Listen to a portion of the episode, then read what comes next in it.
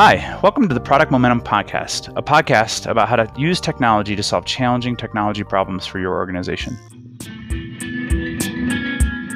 Sean, how are you doing today? I'm doing well, Paul. How are you? I'm doing great. I'm doing a lot better after that conversation. Salima has a fantastic library of thought that she is about to share with all of our listeners. Yeah, she's a master of linking empathy and innovation. I think the eye opening moment for me was the intersection of inclusion as a catalyst for innovation. Definitely stick around for that one. Yeah, this is going to be a good one. All right, let's get after it. Do it. Hello, product people. We are very excited to be joined by Salima Villani. She's an award winning innovation strategist, a serial entrepreneur, and the author of the forthcoming book, Innovation Starts with I. At the age of 21, Salima launched Brazil's largest and number one language school to finance an orphanage and social development program. Shortly after, she co founded and ran a leading online translation agency to help companies of all sizes expand their digital presence globally, which was acquired in 2012. And for over 12 years, she's been leading technology companies, startups, economic development organizations, and international finance institutions to the next stage of growth and innovation. Welcome, Salima. We're so excited to have you today. Thank you so much. I'm really excited to be here. Awesome. What's been on your mind lately? What are you interested in in the product space, uh, especially where that intersects with human beings and the empathy and innovation that surrounds that?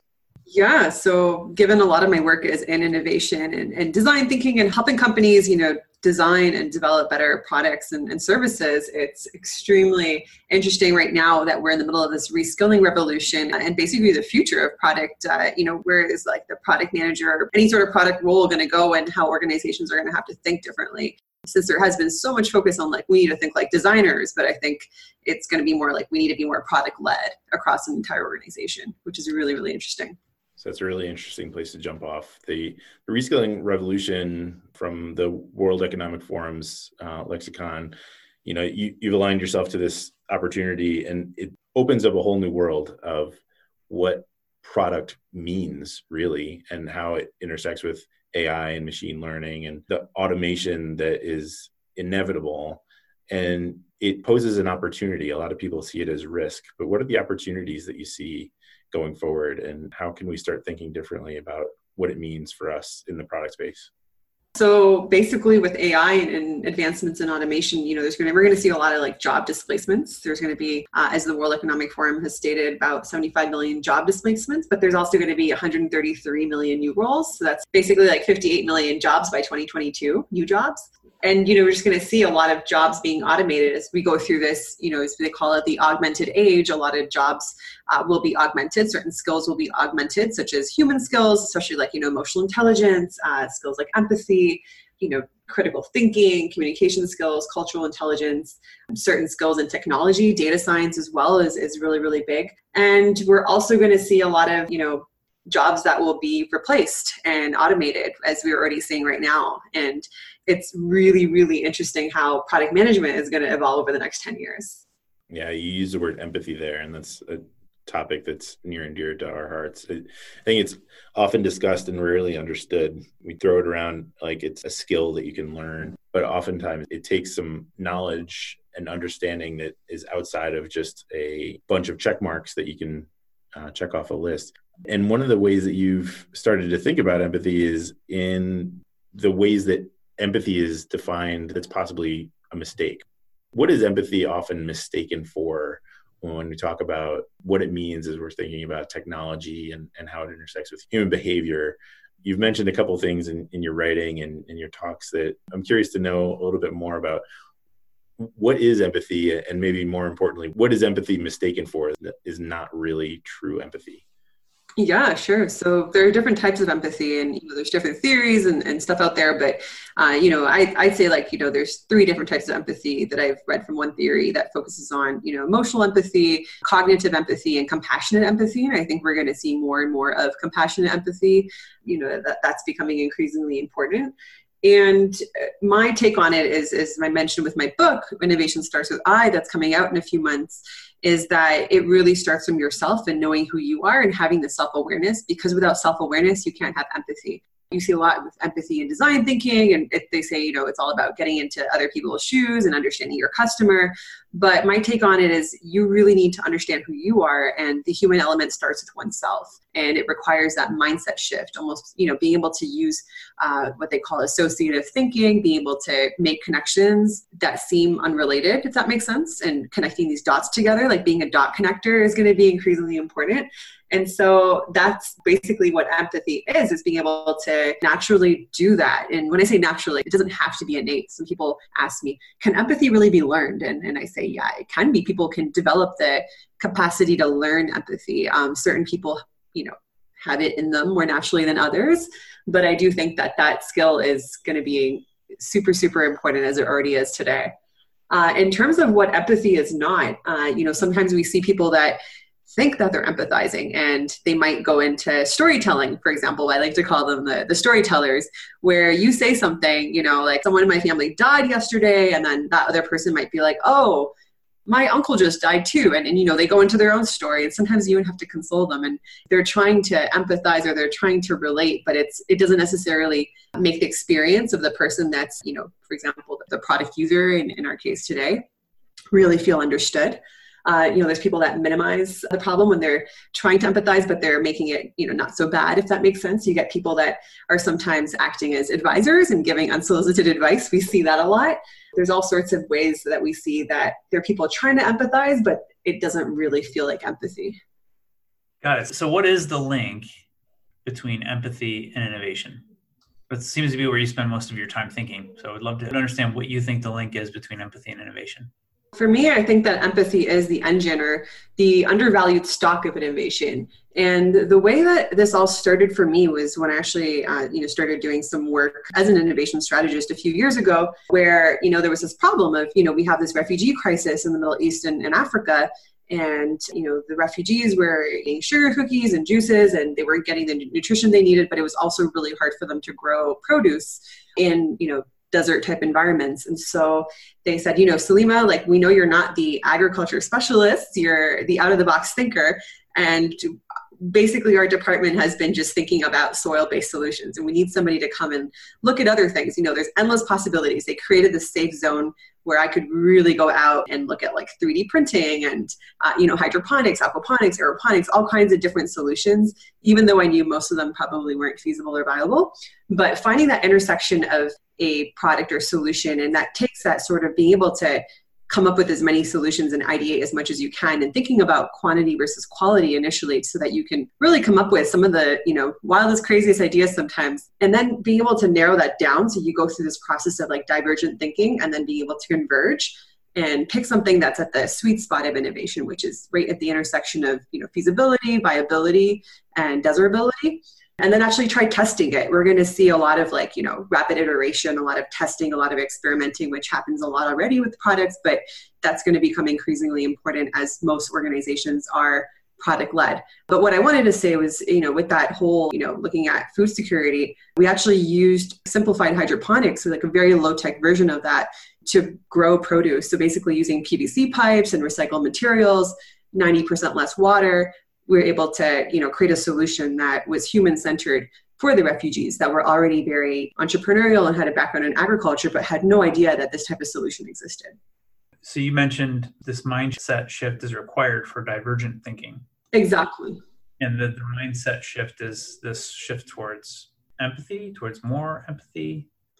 So the mindset shift going back to my example is really trying to understand what the users are going through. So for example oftentimes we can be focused on building solutions without really understanding the problem and that's where empathy comes. And using tools such as like empathy mapping there's other tools like rapid product listening. There's ways of really understanding by asking the right questions and oftentimes those questions are starting with why how and what and really digging deeper for insights. So, for example, with the refugee example, we actually went down to the field. We went to visit refugee camps.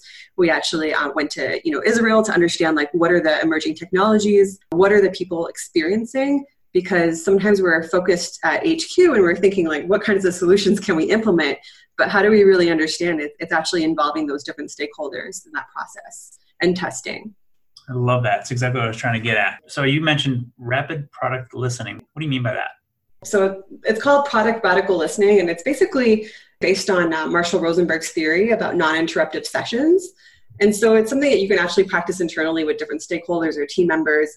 For example, you can set up a weekly meeting with someone that you have in mind and gather data from your team in the form of, you know, one-on-ones and using that data from customers and whether it's like interview answers, comments, you present that data to the person and don't allow them to interrupt and talk back because oftentimes when we're in meetings, you know, a lot of times we get into group think when we're trying to do a brainstorm session, we're trying to be innovative, we're trying to come up with solutions. But when we get into that group think, that actually takes away the creativity because a lot of times those insights and those connecting the dots happens when we're given that time to almost like a pause to really basically share more. Does that make sense?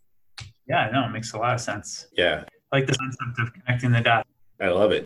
I think I was just going to jump into something that you're about to dive into. I think one of the things that's counterintuitive in this is we're talking about understanding others and empathizing with others but part of innovation starts with i is rooted in this fundamental sense of self-awareness and understanding yourself first before being able to help others. And i was reminded of the image of putting on your own oxygen mask before helping somebody else. Can you talk about what it means to you to understand yourself and what this prospect of self-awareness means as it relates to empathy. It seems paradoxical, but I, I think it's super important to the concept as a whole. Yeah, sure. So being able to understand oneself requires it's honestly a lot of personal development and personal growth and being open to learning. You know, with my book, I interviewed over 100 leaders and entrepreneurs, and over 70% of them said, yes, empathy is one of the most important future of work skills. But self awareness, like really knowing who you are and being really honest with yourself, it takes a lot of introspection, reflection, and it also takes, you know, I, I, think that oftentimes people think that you have to search for your passion. And I think that your passion can actually be developed and it takes doing and active contemplation and not just sitting in our heads sort of thing. It's actually doing something. And that's why I'm a big fan of, you know, side hustles and projects that can help you. Not everyone has to start their own business per se you know start with these projects where you can learn and you have the ability to fail and not lose so much. And so i think with the self-awareness being in that sort of process of continuous learning you know for me it's like going to conferences learning things that are out of my comfort zone. I listen to apps like blinkist for example which gives me like book summaries. Love blinkist. Yeah books I wouldn't otherwise purchase. It's like, oh, okay, well, you know, I'm going to get like a quick summary of this book and I'm going to learn something new. And I think picking up a nugget every day of something keeps us in that constant learning mode. And I think that's increasingly important to have that intellectual curiosity. I also think that, you know, especially for product managers, there's this sort of newer concept called product thinking where you know product managers are going to have to become product coaches and more organizations are going to have to become product led. And it's not just about the products it's not just about empathy and understanding other people. It really starts from understanding yourself in order to be able to do the empathy part. Yeah. I think the aspect of self-awareness that was important to me that i keyed in on from your writing and your thinking is that you need to know yourself first because it defines how you relate to others. And you've called for this concept of inclusion as a catalyst for innovation. I love that thought. I think we have a very ingrained part of human nature that aligns to finding things that feel safe. And I think there's a counterintuitive piece of this that says by aligning ourselves with people who are not like us, who don't look like us, think like us, act like us, we're also forced to alter our thinking and alter our perception of the world because it allows us to broaden our horizons. It's not safe in the sense of the point of reference is within us, the point of reference is outside of us, and it creates, like you said, a catalyst for innovation. And I think that that's the nugget that I was taking away from your self awareness to community, to the world, levels of understanding. And I think that that's really applicable to the product space today as we're looking at challenges that aren't always immediately recognizable. Looking at 3d printing for an aquaponics solution when that's not our comfort zone for example. Can you talk a little bit more about what you meant maybe specifically in inclusion as a catalyst for innovation? Yeah sure. So inclusion oftentimes a lot of people, as soon as they hear that word, they're like, oh, HR and like, you know, diversity, inclusion and, and equity and uh, belonging and all these terms, which are important and they're hot right now, they're buzzwords. But I think that inclusion just goes way, way, way beyond that, especially when it comes to innovation. And that's actually something I do talk a lot about when I keynote on inclusion as a catalyst for innovation, because it's really helping people think in a more collaborative way, people are just going to have to embrace more of a collaborative mindset. And that means really thinking about the different stakeholders directly and indirectly that are involved in whatever, for example, for product design or you know, product management, it's important to think about basically do some influence mapping or figure out like who are these different stakeholders and how do I learn as much as I can about them by actually using tools like empathy mapping or journey mapping and, and user experience mapping. I think that, you know, being able to relate to other people and, and understand the bigger picture of inclusion and mapping that out will really help you diverge, if anything, in your perspective and i think for going back to my example with like you know the refugees and the hydroponics it really expanded our perspective because at the beginning we were just looking at like what's happening in the us what's happening in the literature.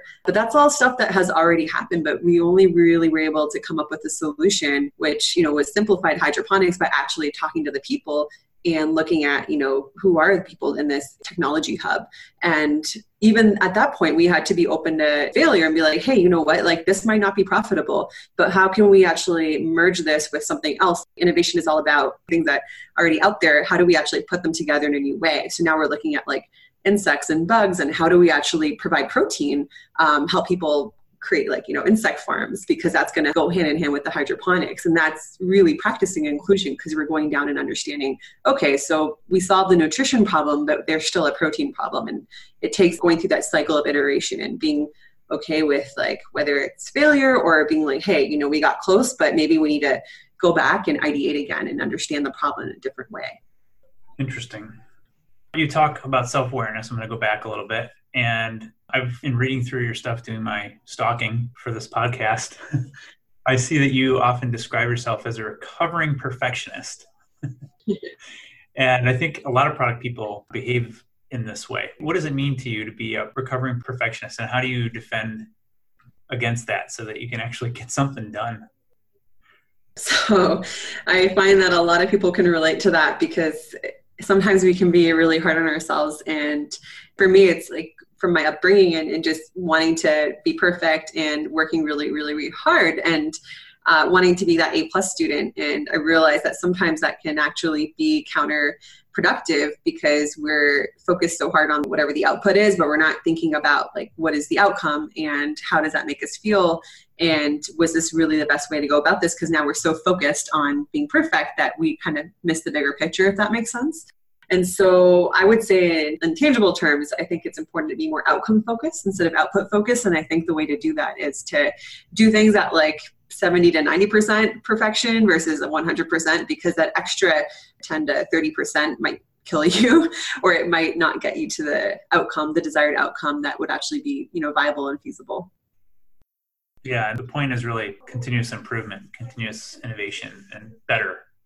I like to use the word better not the best because you never quite get to the best. There's always something more you can do, right? Exactly. And I'm all about, we call it like GSD, you know, like get stuff done. Just always get stuff done, even if it's not perfect, because it's better to implement something that's, you know, not perfect than have it a bunch of half projects hanging. Yeah, for sure. When we were doing the pre call for this, and I touched on it earlier, we had talked about the different forms of empathy because there are different kinds of empathy. There's affective empathy, which is the stuff that Brene Brown works on. And then there's this tactical empathy or cognitive empathy, which is our ability to understand and influence people around us.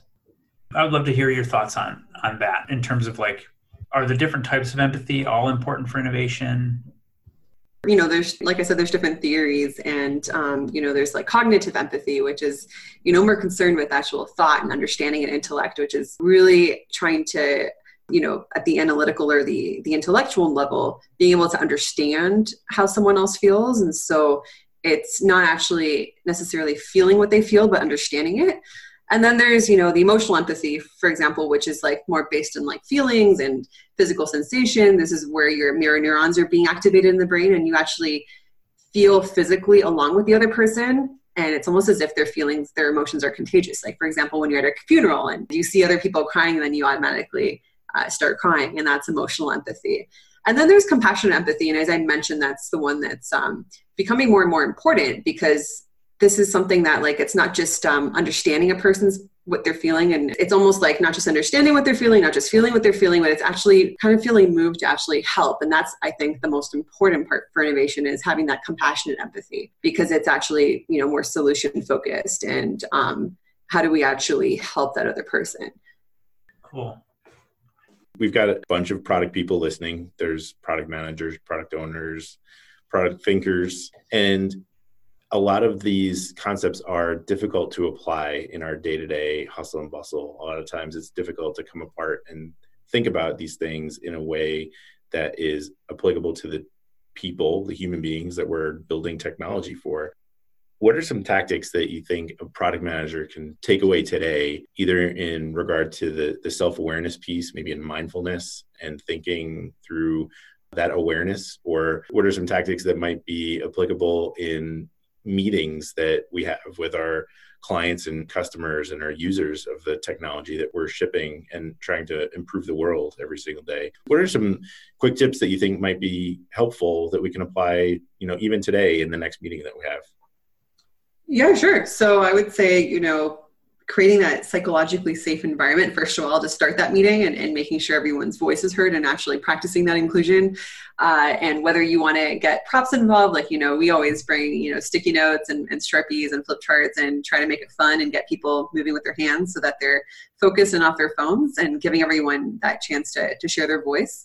Uh, being able to sometimes just have moments of getting out of group think as i mentioned earlier because when everyone's sort of talking it's, it's hard to really innovate or be productive and meetings can sometimes be really unproductive. So keeping them short and to the point you know setting an agenda being open is in terms of where it can go but uh, taking notes taking stock being able to assign different rules it really depends on the type of meeting. But i would say like trying to have like specific outcomes from it is important.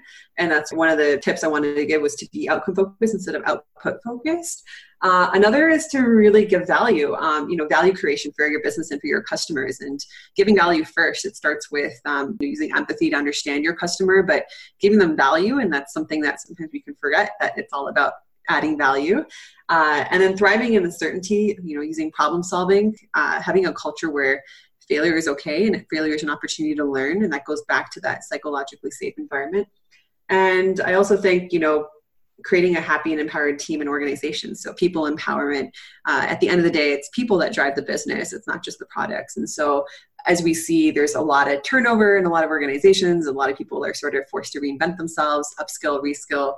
A lot of people are looking to do their own thing these days. We see a lot of that with people wanting to be entrepreneurs. So helping people you know be more of an entrepreneur in an organization i think that's also something that we're going to see more of is giving people that autonomy and flexibility and understanding what will make them happy what will help them sort of feel like they own something and that they're contributing to whatever it is they're doing those are some great tips. It's not an innovation if we just go to the same meetings and say the same things and give the same status update.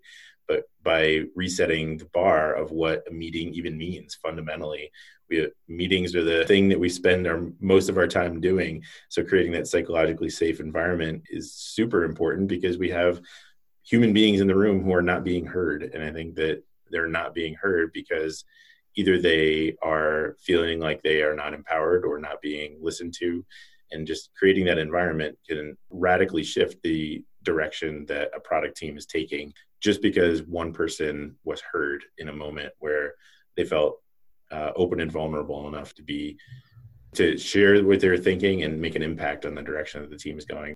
There's some great tips and i think that they sound like they are not necessarily a skill that you would put on a resume, but they were absolutely skills that are going to make a difference in somebody's day and and eventually make their way into the world in the form of features and experiences that live in the technology that we build. Thank you.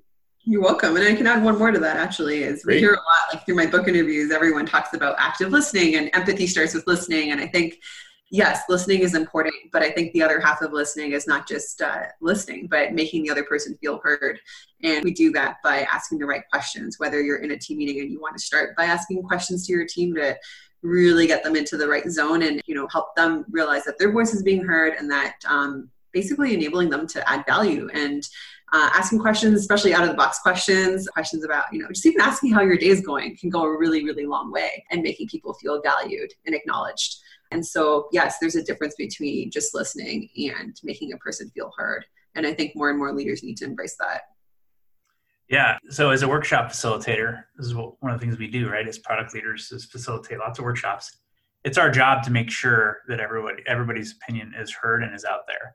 And one of the cool tricks I've found, one of the things I think post-it notes are absolutely brilliant for, is You can ask a question and have everybody put their answers on paper, which really helps you draw out the ideas from those introverts and from the folks that are maybe a little intimidated, uh, maybe by the power brokers in the room, you know?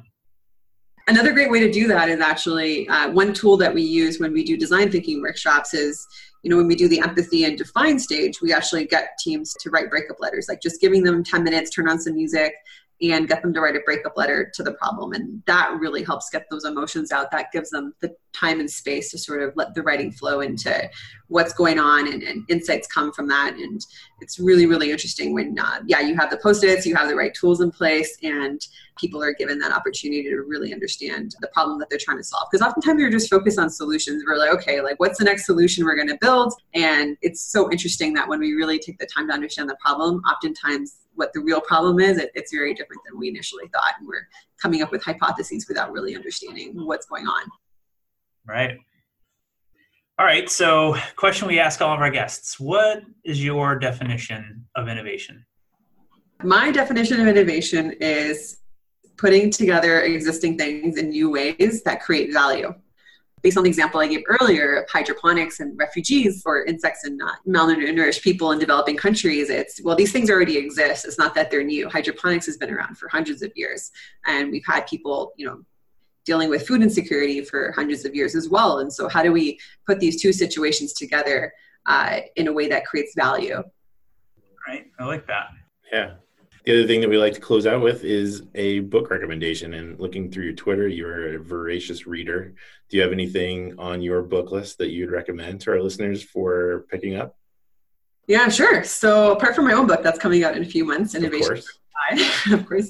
Um, I would highly recommend a book. It's been out for several years now by Daniel Kahneman. It's called Thinking Fast and Slow. Mm. And I think it's a really valuable book because it has a bunch of mind games. It really helps you shift the way that you think and understand the two different systems of thinking in our brain. And I think it is one of those books that you're like, hmm, this is really intellectually interesting, but it's also something I can apply. And it, it's one of those like life changing books for me. So I highly recommend that one. That's great. Yeah, that's one that started as a blink for me, and then I picked up the real book. Yeah, he's he's done some incredible work. Him and Amos Tversky, is it or Tversky? Um, there's been a, books written on those two as well. Yeah, The Undoing Project was a really good book, but the the work that Daniel Kahneman's done in our space, the usefulness of it to any business application, actually, has been incredible. Yeah, a great recommendation. Thank you. You're welcome. Well, Salima, it's been a pleasure talking with you. You've got incredible insights, and it's really been eye opening to share a couple minutes talking through them with you today. Yeah, of course. Thank you so much for having me on your show. Well, that's it for today. In line with our goals of transparency and listening, we really want to hear from you. Sean and I are committed to reading every piece of feedback that we get, so please leave a comment or a rating wherever you're listening to this podcast. Not only does it help us continue to improve, but it also helps the show climb up the rankings so that we can help other listeners move, touch, and inspire the world just like you're doing. Thanks, everyone. We'll see you next episode.